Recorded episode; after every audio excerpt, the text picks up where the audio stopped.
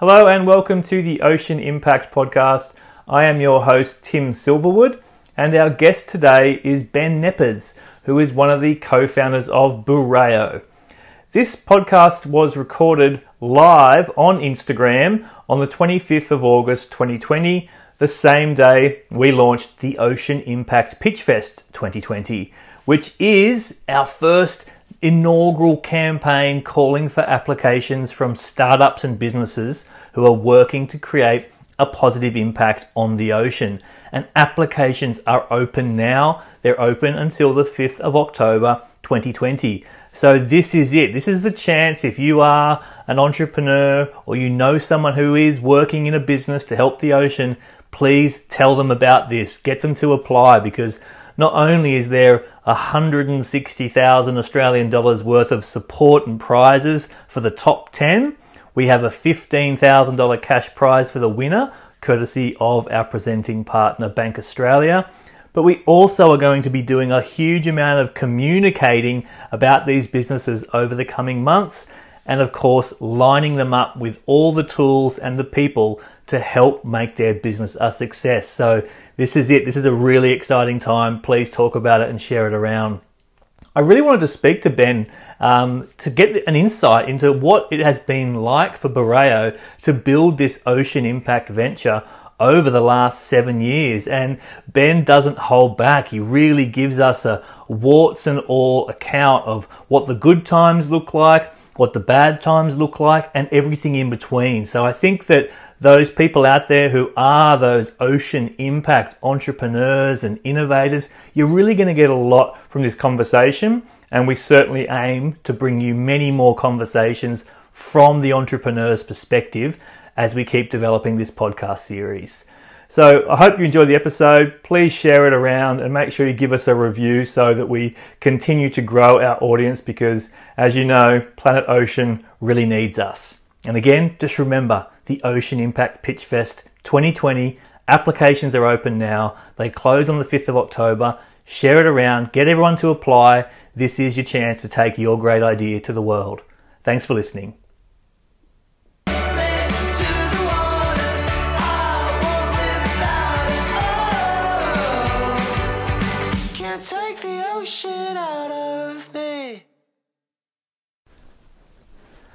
Hey everyone, it is the 25th of August here in Australia, 24th if you're in some parts of the world, and uh, I'm really proud to announce that we have just launched a fantastic brand new event called the Ocean Impact Pitch Fest 2020, and I. Uh, I'm here today to tell you a little bit more about it, but also to conduct an Instagram live with a very, very inspiring chap. It's going to be Ben Kneppers, who is one of the co-founders of Bureo, and I think that Bureo are just a really, really exciting um, brand on what a brand that is focused on positive ocean impact really looks like. So Ben's going to be tuning in, which is going to be very exciting. And we're going to be having a yarn all about his journey. And there he is. G'day, Ben. Hey, you guys hear me okay? Yeah, I've got you loud and clear. How's my uh, sound for you? Beautiful. Beautiful. Oh, you got way stuff. cooler uh, backdrop than me, though. yeah, you need to uh, you need to print out some posters or have someone donate some to you. Yeah, I've been working on that, but not not around to it yet. Whereabouts are you today, mate? I am in uh, Brazil, uh, in Campinas, which is in the state of Sao Paulo. And uh, we've pretty much camped out here at my, my mother in law's house pretty much since COVID hit with my wife and my uh, our little baby.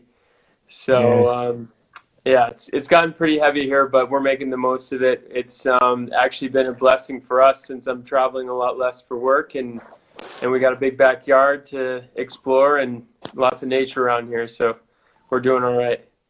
Gosh, how important has nature been for everyone during this um, upheaval and crazy times? Absolutely, yeah. I mean, uh, we were we were in Sao Paulo in the city originally, and uh, you couldn't even leave your apartment, and so it just wasn't even an option for us after a while. And now we're just really grateful to have this this place to be and family to support us and and thank God everyone's safe in, in our network here. So I'm really that. pleased to really pleased to hear that. It's just uh, been an incredible 2020 and and you know so damaging and, and so disruptive. But we're going to hopefully spend the conversation today looking at the, the positives of what your, your work has been achieving over the last how many years now? When did you first launch Bureo? Oh man, uh, well, I think there was the late night conversations at uh, Manly Wharf Bar probably back in 2011. Um, but I think we really started in 2013 when we actually actually quit our day jobs and went all in at the end of 2013. So it's been a good stretch of seven years already now. And this is the really remarkable thing, and we'll obviously get into the bit of the backstory um, of our relationship and the formation of Bureo. But um, yeah, it was when you were back in Manly, which is where Ocean Impact Organisation is based. I believe you were working for Edge Environment, were you at the That's time right. you were living in Australia? Exactly. Yeah, it was pretty much a dream gig. It was my first full time sustainability job, and uh, surfboard rack in the entrance, get in the water at lunch. Uh, unreal, but I, I needed a new challenge. I mean, that's that's a whole that's a story for another day. Why don't we go even back a little bit further then, um, Ben, and just sort of dive into what it is about your relationship with the ocean, which has led you to developing this career and this incredible business built around creating a positive impact on the ocean? Yeah, I mean, I always grew up around it. I grew up in a place that's fairly well known, Cape Cod. It's it's in New England, um, known for where they shot Jaws, and the Kennedys grew up there, and um, really beautiful um, peninsula. And um, and you know, from there on, I just had a passion for the ocean environment. Um, but but what struck me um, through my university years, I did an undergrad in mechanical engineering and, and just did it to try to get experience and have a really solid background. Um, and then what what um, really opened my eyes was the field of sustainability and realizing how many things um, we're doing right now are threatening the future well-being of our of, of our people and our planet and and when I connected with David and Kevin with Bureo, my two co-founders, um, we all had very interesting skill sets that were very complementary, and we also shared this common passion for the ocean environment. And we thought, what if we were to take these skill sets and connect it with that passion to do something to protect it? And that's really how Bureo came about, and, and, and a very, very short version of a long, long journey. so you obviously had the the passion and you had the skills and you had the co-founders. Now, if I remember correctly, our, our first interactions were in and around Sydney in those early years, and I recall that you you know you had the vision to do something, but you didn't quite know what the solution was going to be or what the technology or the product was going to be. You want to tell us a little bit about that time and how yeah. it came to be that you ended up with fishing nets and first up skateboards. Yeah, so I mean, I think it really connected with um, uh, David and I were both consultants, and um, there's obviously a lot of value in that career, and there's a lot of purpose in it. But we were just kind of finding ourselves, him in finance, myself in environmental and sustainability consulting, writing a report to have a meeting to have a report to have a meeting and not really seeing any real change especially in my field where i was really passionate about it. Um, and there was to be fair i mean there was some great things i accomplished at edge but um, i guess i'm too impatient and we were talking about doing something um, that was much more tangible and could really take on so many of these obvious low-hanging fruit that can be accomplished now um, that can we, we thought could really trigger a lot more change um, for the future to come. And so that uh, that kind of challenge we put on ourselves um, ended up making me walk away from that dream job and taking an offer to um, t- work for the Chilean government in in Santiago, leaving the perfect beach life of Manly and, and now going in a, a hot city where I wasn't too great with the language, but had to learn quickly. And um, but what I was introduced to in Chile was um, one a really great support network for entrepreneurs. There's a startup Chile program that's tremendous, but two, uh, this incredible coastline that's still very very much untouched. I mean, you could many people describe it as as um, California 50, 60 years ago, and um, and and through my work in sustainability consulting, it actually led me to do a project with the wild caught fishing industry. And at that same time, Dave and Kevin and I were continuing our conversations about doing something meaningful together. And it was the discovery of fishing net pollution that really struck us. We were surprised to find out it's um, it's actually for entanglement and for, for marine wildlife. It's it's the most harmful form of of plastic pollution. And um, just doing my surveys and studies in Chile, I was surprised to find out there really wasn't a solution for it. And so that's what really brought us to seeing this is a really tangible opportunity for us to do something with this material. So, in those early discussions with your co founders, then, um, were you looking at the issue of plastic pollution? Was it at the top of the, of the pack, or was there a range of other challenges that you were looking to try and solve? I would say it's pretty much plastic pollution. And, and again, taking it back to Manly, this beautiful place um, that we know what effort it takes for people to visit from many many times from the other side of the world would we would find people showing up there um, and you could obviously tell people were tourists even me being an american being a tour arguably a tourist there as well but they would come have their sandwich and throw the wrapper on the ground and, and you just wonder you just paid thousands of dollars and spent so much effort to get here. How can you make this this action to just throw it uh, in and dis, and totally disrespect and harm this this beautiful place? And and it was kind of a fascination we had was what why were people getting it? And and I think then that that's where we again we thought it was so tangible to take on. I mean there's obviously got to be more that can be done and and we took a really academic approach and understood about behavior change and, and incentivizing people education infrastructure all these important things that need to happen. But the, the, end result was there was really some very tangible things that we could do um, to take action on this problem. Okay, so we've you've gone to Chile, you've got a, a job um, working in fisheries, and you've discovered that there's this ginormous problem with with fishing nets that once damaged, once reaching the end of their life, are discarded into the environment, often into the ocean. When did you sort of realize there's a problem we can solve but was it about the material itself? Did you know then from that understanding of its um, properties that you could turn it into a valuable substance? How did this turn from becoming yeah. a problem into actually a physical product? Absolutely yeah. So we we obviously we explored a lot of different types of plastic pollution um, and kevin came in perfectly so david had the finance background i had the sustainability um, environmental background, and um, Kevin came in from a design engineering design background as our third co-founder, and it was perfect fit because when we the the conclusion we really got to um, was we need to connect this material with value. If we can connect it to value, um, then it's no longer a waste. Then people are going to take notice. If we can transform it into something interesting, it can be an education tool. And more importantly, by upcycling it, by creating it into something of a higher value, we can operate through a shared value model. We can, yes, we can operate as a, a for-profit business, but but use that to our advantage to allow this to scale and do a lot more effort in these communities that really need the help. And so through that, um, we, we explored a lot of different types of plastic pollution. One of the big feedbacks is you, we got um, from Kevin early on was you can't just expect to pick up any plastic from the ocean, from the beaches, from even a rubbish bin and expect to melt it down and make anything um, that's going to serve a, a, solid, reliable purpose of a quality product, which we really believed in making.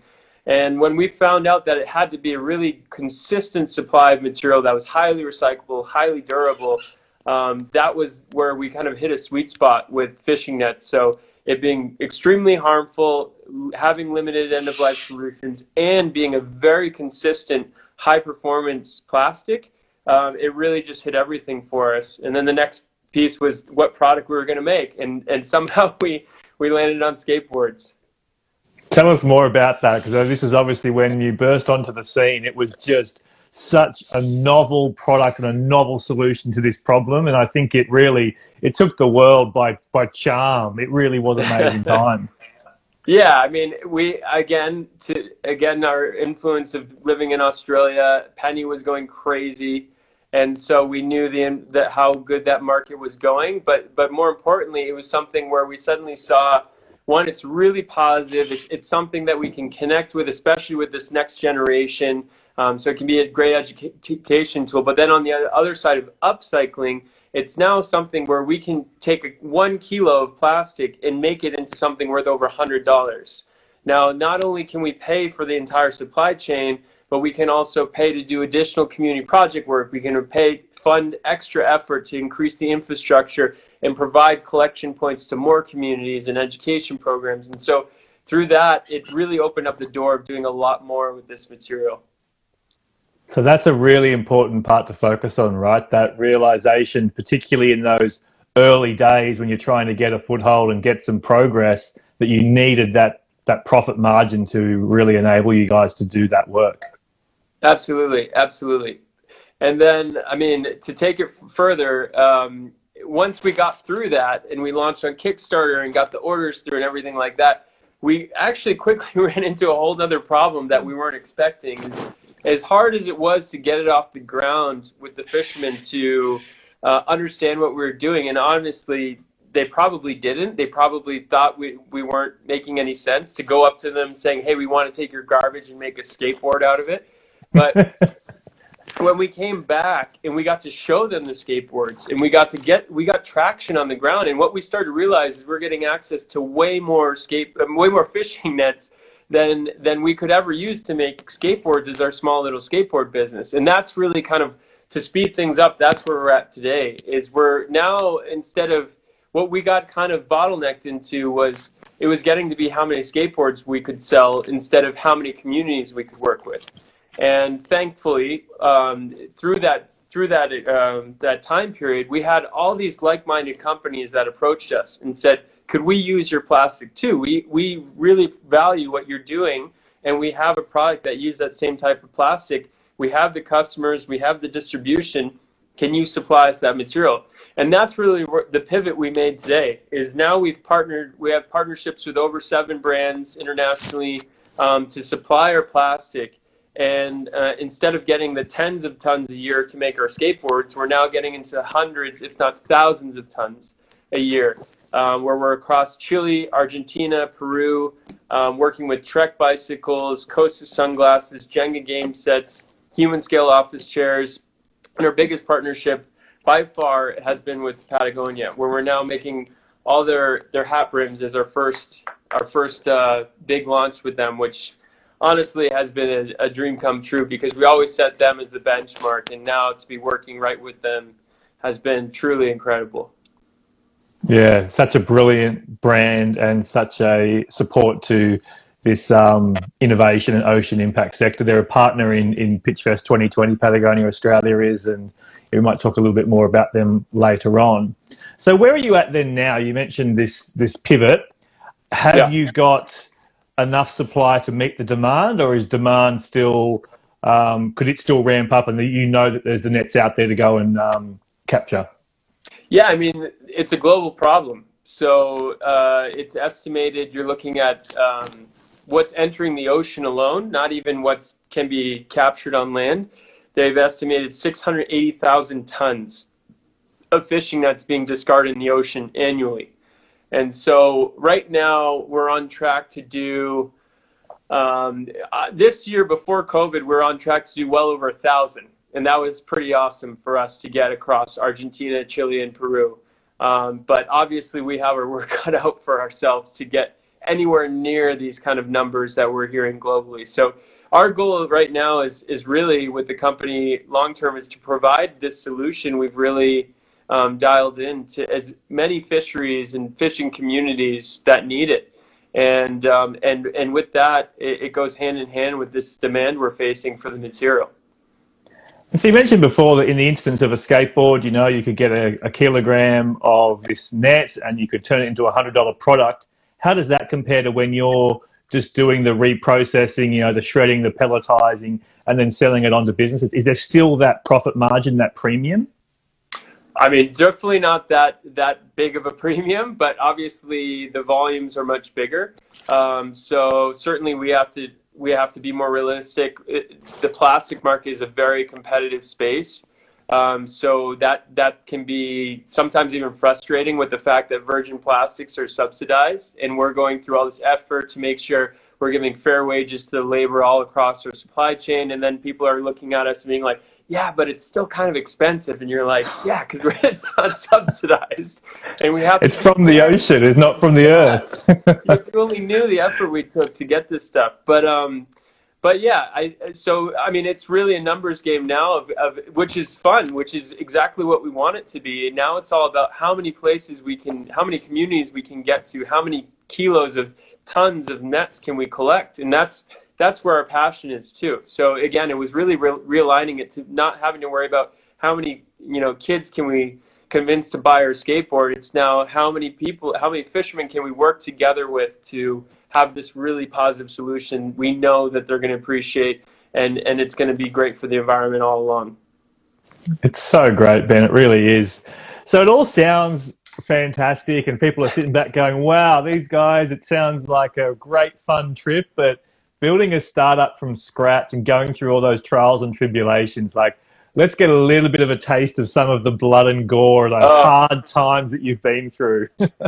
Yeah. Oh man. I mean, it still is there every day. I mean, managing a supply chain, especially with COVID, this was our, supposed to be the year we've probably been building up for the last five years um, to get to the point where we were going to be delivering some big orders.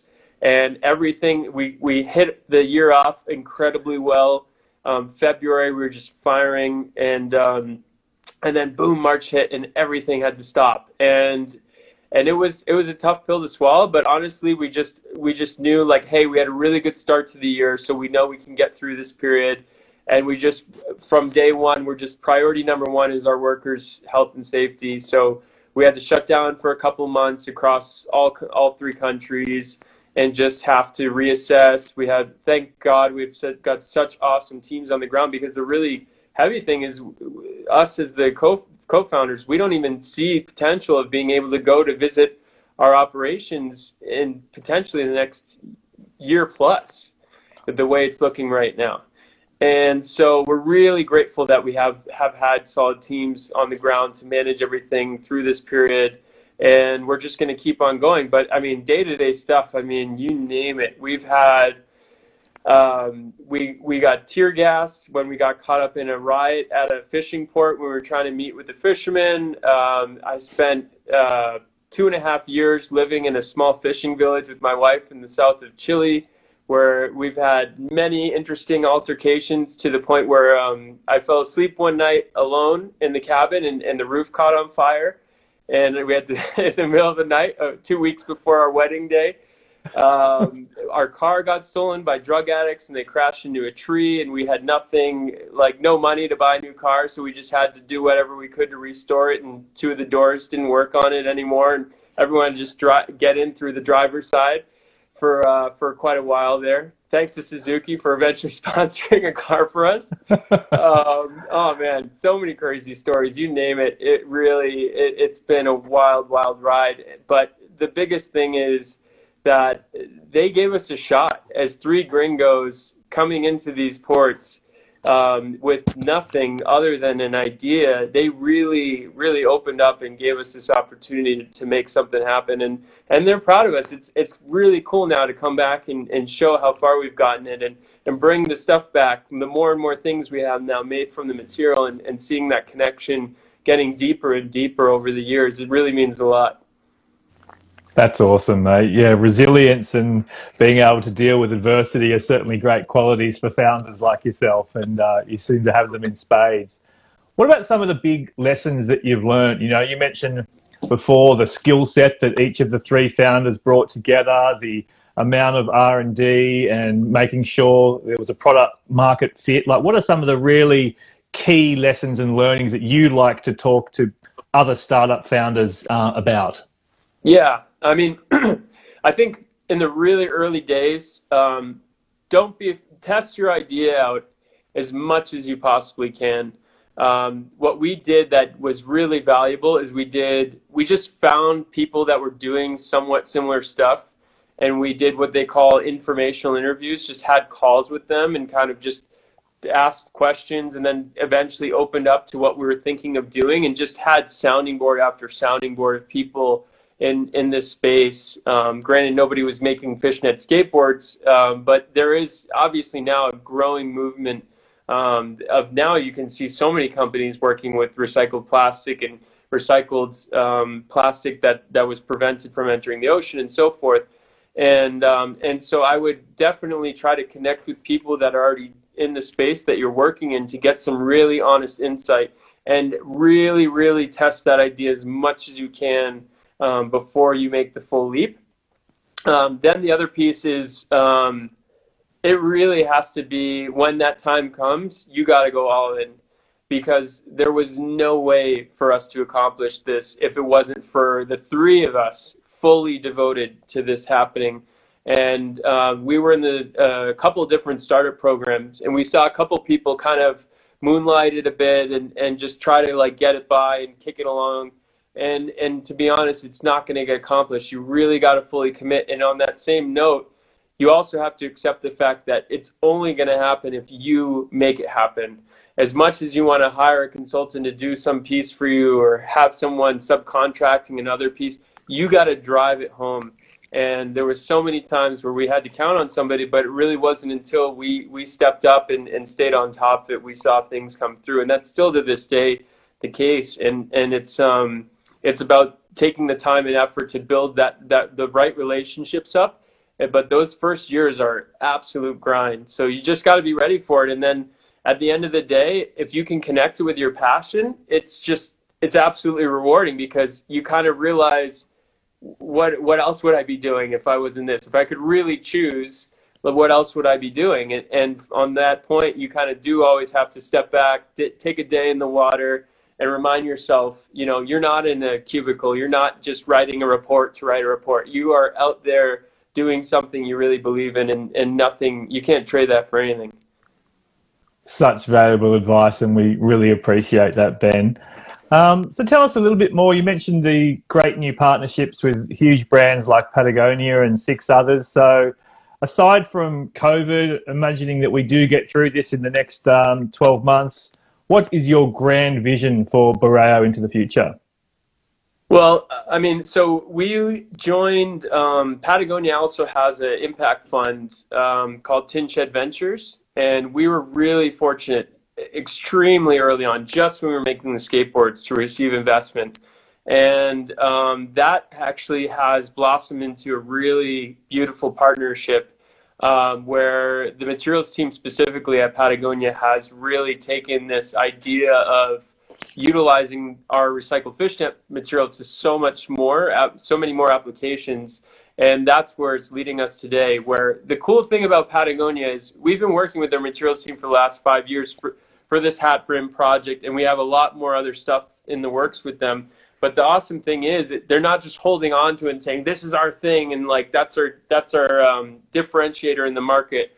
They they want to launch it to make it people aware of it because if we launch it on our own, not many people would probably know of it. But after they launch it, they want to open it up to the market so everyone can take this over and, and replace virgin plastics for good and have this innovative material for everyone to use. So Patagonia is committed to launching this material with us, but the long-term vision right alongside this mission of trying to find the solution to, to every fishery in need is to provide this material to every every business that needs a solution an alternative to to virgin plastic.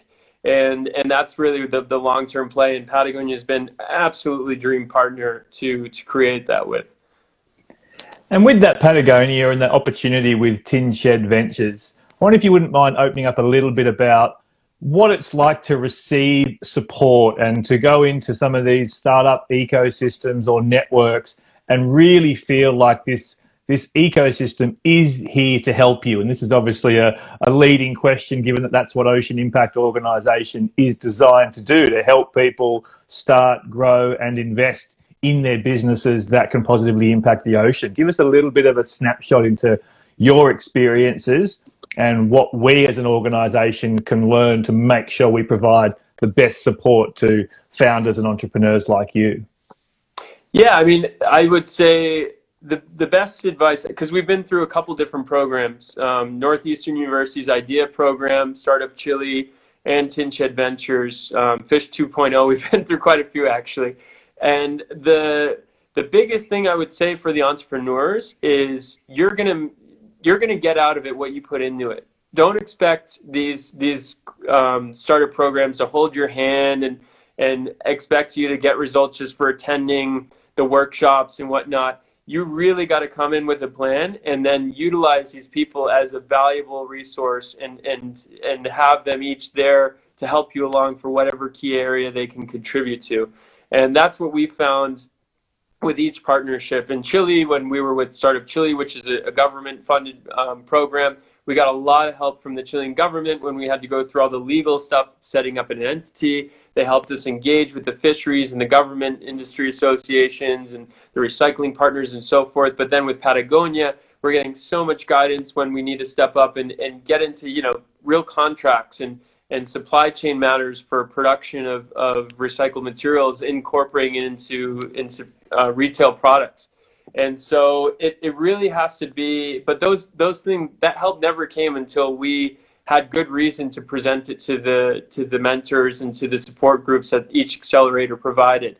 And then for the for the other side of it um, for the actual program i think that um, one thing we did with startup chile that was really actually quite helpful and, and enjoyable was they they made us siphon into our entire business pitch into two minutes.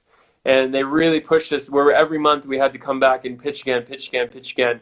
And and the workshops were great. There were always platforms for discussion but i think more just having one-on-one check-ins giving people their own mentorship one-on-one with each company someone to be able to be there for them to see how they're going along is really valuable because sometimes the entrepreneurs can be so young that they don't even realize they might be running into a red flag so having those regular check-ins with them um, can be really valuable.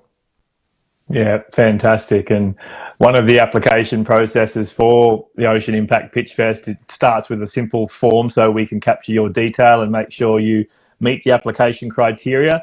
But then, second stage is a pitch video. So people are either going to have um, hopefully a pitch video they've already been working on, but they may be starting from scratch. So, what did you learn in that process of being able to distill your business pitch down to two minutes? What was the big juicy lesson there? Well, you, you actually had something else come to mind, but the, but the big thing in the two minutes is just get your message across as quickly as possible. Um, just start with a couple bullet points and really don't go much further than that because two minutes is not a long time. Um, but the other thing that came to mind with video and that kind of stuff, one of the best investments we did early on is got a really good SLR camera um, because anything you're going to put up, even even slides from in your PowerPoint, make sure you go really good quality because it just immediately right off the bat tells what this company is about if they're serious or not. And if you go with something a little bit cheaper and a little bit poorer, have a have a low quality website. I know it's it's superficial, but it really does make a difference for the immediate impression you're going to give your business. So true. When you've got that moment to pitch your idea and there's a, a small error or a little bit of a decrease in quality, it can have a massive impact, right? Absolutely, yeah. Well, this has been really fun, Ben. We won't keep you much longer, but I wouldn't mind um, just letting you open up any sort of final words and maybe you can just tell people some information about what they can do with Bureo, their relationship they can have now, products for sale. Just uh, give us a little bit of a, a wrap up from your end. Yeah, I mean, I, I just want to say I'm I'm so happy for you, Tim, for for getting this to happen because this space needs as much help as it can get. Um, there's still so much opportunity out there. I mean, one of the big things we always get from the uh, the challenger of the group is you know why just fishing nets? Why not do everything? You know and it's like well that's what everyone else needs to step up and figure out. We figure out fishing nets but we need others to figure out other solutions. We can't do everything. We're just three gringos in south america. So i mean it's just great to see this platform to come together. Um, tim i'd be happy to contribute in whatever way i can um, you know, obviously we have had, we've gone through the ringer as I've touched on already. So I'd be happy to provide insight from our experience with, with your, um, your startups coming through. And, um, and beyond that, uh, just, I want to wish everyone best of luck. um, for this this great platform, and and uh, hope that you guys um, we can keep tabs on this and, and see what's to come. And and in terms of Bureo, um, follow us on Instagram. That's probably our best feed to keep going on. We have lots in the works um, with all the cool stuff we're developing with Patagonia and other partners and um, and we're just really proud that we're gonna we're very on track to get through this period even stronger than the way we were before. So, and I wish that for everyone. Awesome, Ben, and um, yeah, we might end up signing you up as a, a, possible mentor or at least a sounding board if any uh, great ideas come through that have similarities or reference points to, to what the great work that Bureo and the team have done. Yeah, my pleasure. Okay, look, thank you so much, Ben. You're an inspiration. I really love the opportunity to talk to you today because I think that Bureo is such a shining example of an ocean impact startup, and we can't wait to see who comes out of the uh, the depths of the ocean to apply for the Ocean Impact Pitch Fest. Just head to our website or follow the links, and you'll be able to find all the information. Have an awesome evening. I'll have an awesome day, and thanks again, everyone, for tuning in. Thanks, Tim. Take care. Thanks, mate.